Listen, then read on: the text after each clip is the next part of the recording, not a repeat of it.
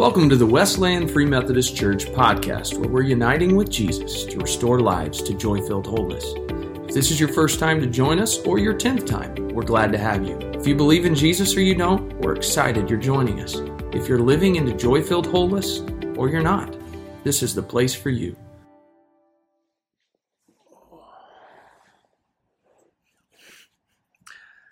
Hello and welcome to the podcast today. I'm excited to have you joining us. Um, if you're joining us at home or in your car or just listening on your phone or wherever it is, we're glad to have you with us. Today we're going to be talking about um, the word walk. Before we get into that, you may be thinking, oh, I don't like to, to run, much less walk all over the place, or, or could be any number of things going through your brain. Uh, just remind you, we we like to focus on tools for transformation. As a part of our podcast discussion, we talk about being mobilized. How are we being mobilized for the mission? How is God mobilizing individuals? We interview people on uh, every other week for that process, and then we also sometimes we have a weekly word. And I specifically want to spend some time on uh, the weekly word portion today, getting into the word walk. If you've been following us at all on Sunday mornings or in other spaces, uh, we've been going through the book of Colossians, and the word walk uh, shows up multiple times um, in this text. Uh, it shows up in chapter 1, shows up again into chapter 2. It actually shows up, the same root word shows up again at the end of the book as well. Uh, so I want to, for example, I just turned to the beginning of Colossians chapter 1 so as to walk in a manner worthy of the Lord. This, this word walk. Uh, and the Greek word is peripateo, um, for those who are curious. You can go look that up and study that word if you want to. But I really want to look at the idea of walking across all of Scripture um, because it plays a, an important role into your relationship with Jesus particularly walking in relation to God, not just oh so and so's walking with so and so. That's not the same thing. That's that kind of language of walking is used all throughout the Bible. Uh, you know, uh, Joseph and his brothers were walking. That's not helpful. But we see what does it look like when it we see people walking with God in relation. What is that referencing and what does that mean and how can we unpack that? So, first, just big picture, you want to know who all the main characters. There's only really two words that all of these main characters in the Old Testament and New Testament have in common. It's the word walk. You go back to Noah. Well, go back to Adam and Eve they walked with God in the garden. and then Noah, the next major character after Adam and Eve, they're cast out of the garden. Before the, the flood comes, you know what it says? It says Noah walked with God. Noah walked with God.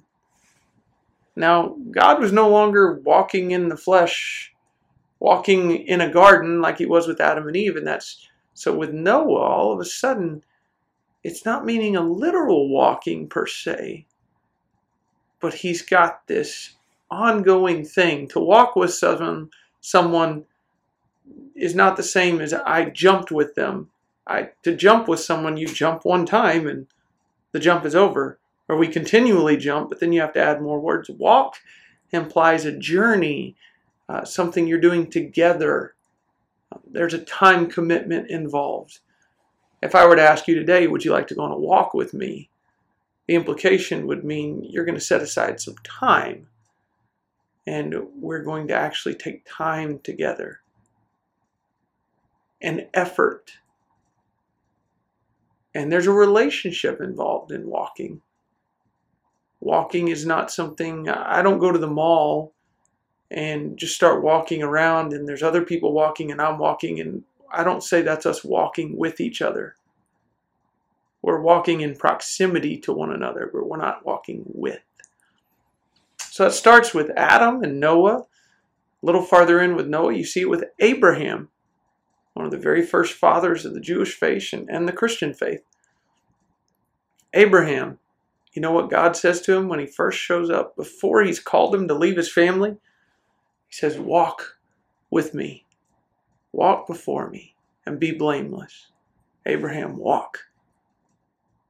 You're going to walk with me in this journey. And we get chapters and chapters of God and Abraham journeying their relationship. We see that same thing with Abraham's family as you get into Jacob and others, and ultimately all the way to Moses.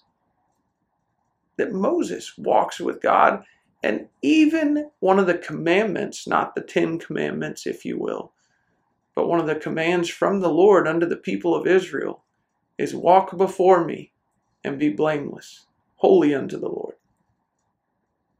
This idea of walking shows up again.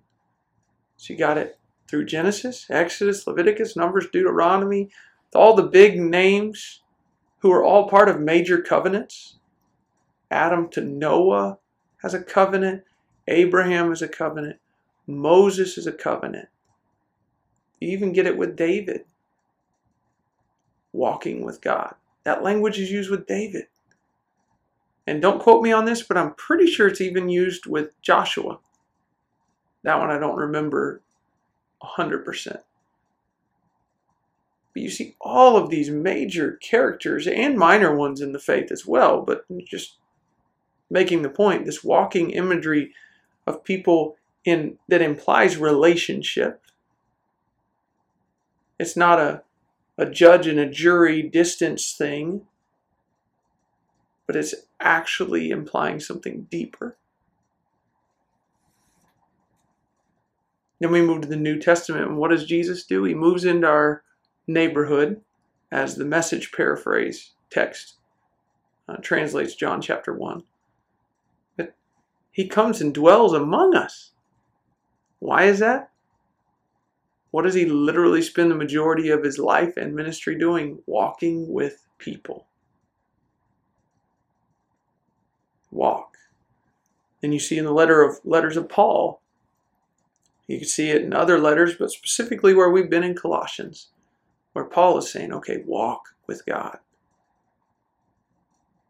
It's something that we often don't use that language as much as we probably should in our relationship with Jesus and in others' relationship with Jesus. We say, well, have you decided to follow Jesus? That's not bad.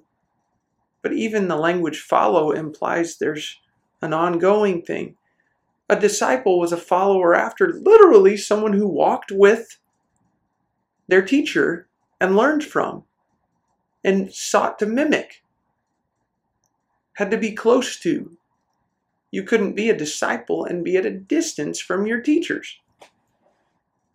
Walking is all over the idea of a relationship with Jesus. And so as we are we've unpacked Colossians some over the last six, eight weeks, however many weeks that's really what it is to become fully mature as a follower of Jesus is to walk more and more have this relationship. Really the only people I can say that I usually walk with in life in this season are are those in my family and those I work with. Some people ideally in the church you're walking with people. I'm not talking physically right now. You're walking with each, each other, sharing what's going on in lives, helping each other look more and more like Jesus. But just practically, people every day they walk with the people in their family and they walk with the people in their uh, work circumstances. And if you're not walking with people who look like Jesus and walking with Jesus Himself, inviting the Holy Spirit to change your heart, then you're going to get burned out. I don't know if you've ever realized this, but if you walk with people physically long enough, you know what happens? You start to walk in sync with them. If you spend relationally enough time with someone, you start to use similar words and language. To the point where sometimes those words, if they become mainstream, even make their way into a dictionary that wasn't initially a word. but it becomes, becomes so normal to everyone else because more and more people start using it, and people in relationship to them start using it, and it rubs off. If you walk with Jesus and with others who are walking with Jesus, it's going to rub off. You're going to look more and more like Jesus, not because you're trying harder, but because you're closer with Him. Now, the implications of this are people who walk with you, you're going to affect them. So, a final implication it, that I think we all need to wrestle with. Am I impacting the people around me to walk and look more like Jesus? Or am I actually reflecting, and as they walk with me, they're looking less like Jesus? Maybe that's your family, your son, your daughter, your grandchild. Jesus, need to have a little self reflection. Am I walking with you in a way where my son, daughter, grandchild, my parents look at me and man, I, I want that. I want to look more like that. I want to mimic him or her as they mimic Christ and, and are growing in him. Or is the fruit of the people who are walking with me are they spending less time in the Word on their own? Less time in prayer, in the fellowship, with the fruit of the Spirit love, joy, peace, patience, kindness, goodness, faithfulness, gentleness, and self control? What's the fruit of the people who are around me that I'm rubbing off on? Are they more angry, frustrated, bitter, anxious, annoyed? Maybe I need to ask myself, am I, I walking with Jesus? Because the people I'm walking with, and hear me out for a minute. I'm not saying that you're not supposed to, called to walk with people who are going through junk. Absolutely, Jesus does that all the time. What I am suggesting is as you walk with those people and as Jesus in you reflects on them, especially if they know Christ, then they're going to start looking more like Jesus because they're going to start to look more like you if you look like Jesus. It's rubbing off because you walk together, spend time together in life. So, if the people you actually spend time together in life are not looking more and more like Jesus, I'm not talking about the to put it nicely, just the outward appearance.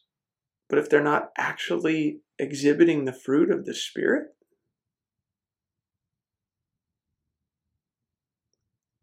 may also be some time to have self reflection. Jesus said, It's even worse for us if we lead other people astray.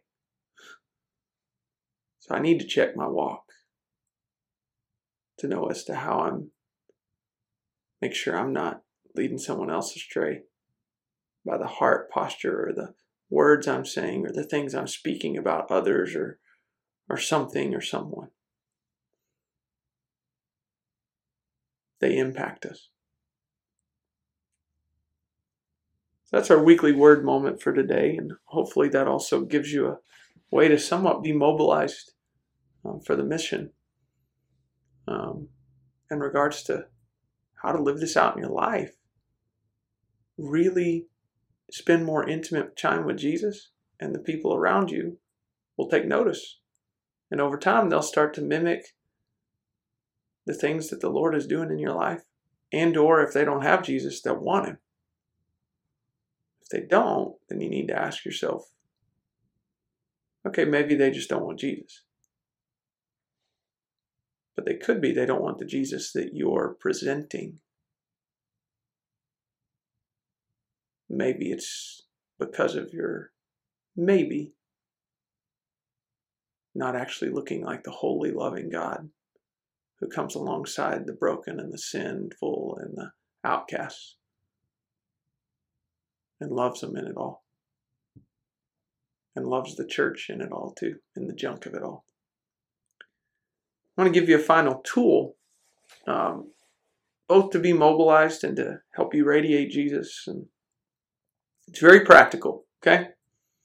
Jesus himself sent his disciples out two by two.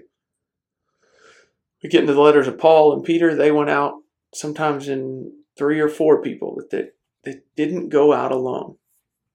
I find it ironic that even in Colossians 4, Paul is in prison with another Christian. You know, he, he couldn't even be in prison by himself, if you will. That, that's a joke. but the tool I'd like to give you for today is to write down a recent story of what Jesus has done in your life. I'm not talking about writing down your testimony from 25 years ago or even 10 years ago. That's good. You can write that down as well. And that may be something that the Lord stirs you up to share. But write down something that the Lord's really done in your life more recently, too. Maybe it is that recently you've accepted Jesus. Write that down. Great. From that, have one person you trust, another follower of Jesus. The two of you get together. You both write down and you share what you've written. Share it through a couple of different times. Doesn't mean to be super long, um, like one to two to three, four minutes, maybe. It needs to be five minutes, great, but it can be one minute long. But it's really asking Jesus, what is it you've done? And, and, and then practicing sharing that with someone so that you're not completely fumbling over your words initially.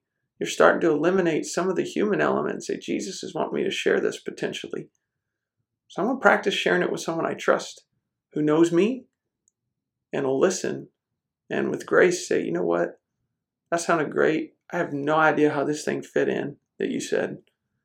You'd be like, oh, I didn't actually say how that fit at all. A good catch and you're not going to carry this written thing around to share with anyone. It's to help you.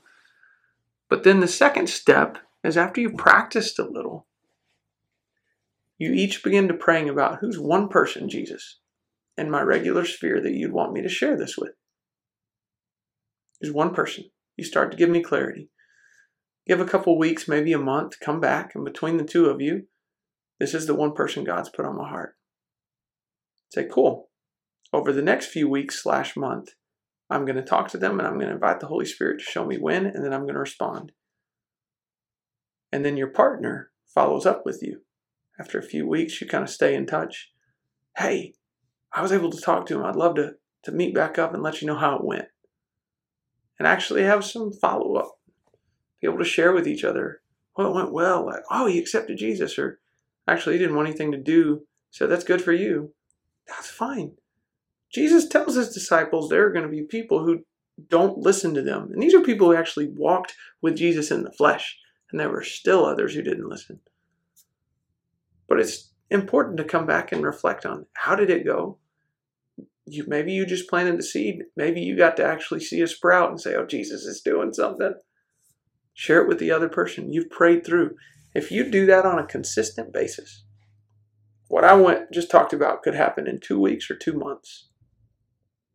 And then you just have that person, or maybe you invite another one or two in. And you just start to have this rhythm of praying, Lord, who do you want me to share what you're doing in my life with recently? He starts to put in my heart. Everyone else on the in the either your partner or your, your group starts to pray for that one person by name, first name. Then you feel like, okay, in the next few weeks I'm going to be talking to him. You talk to him. Now the Lord's going before you. Pray. People are praying before you. You feel a, a depth of the Lord's prevenient grace in all of this. And you've kind of actively been writing down and reflecting and remembering what God has done in your life recently. Uh, it's just a practical tool to help you radiate Jesus. Uh, I've used it in seasons of life, and I would be open for that again. If there's a partner out there listening or a group out there listening, maybe that's something we could all do together in the near future. If we all do that, we're going to see more kingdom fruit. Not because we try harder, but because we're listening to the Spirit and we're open. Well, that's it for our podcast this week. Uh, hope you enjoyed our conversation. Hope all of this helps you to walk more deeply with Jesus and in turn walk alongside others and their walk with Christ. We'll see you next time.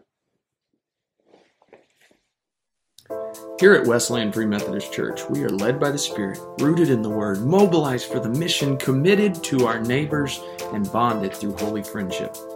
If you have questions about Jesus or our community of faith, feel free to reach out to us. We'd love to get in touch with you. For everyone else here, we reiterate the same thing that Jesus told his disciples. Through the power of the Holy Spirit, this world needs you. You are sent.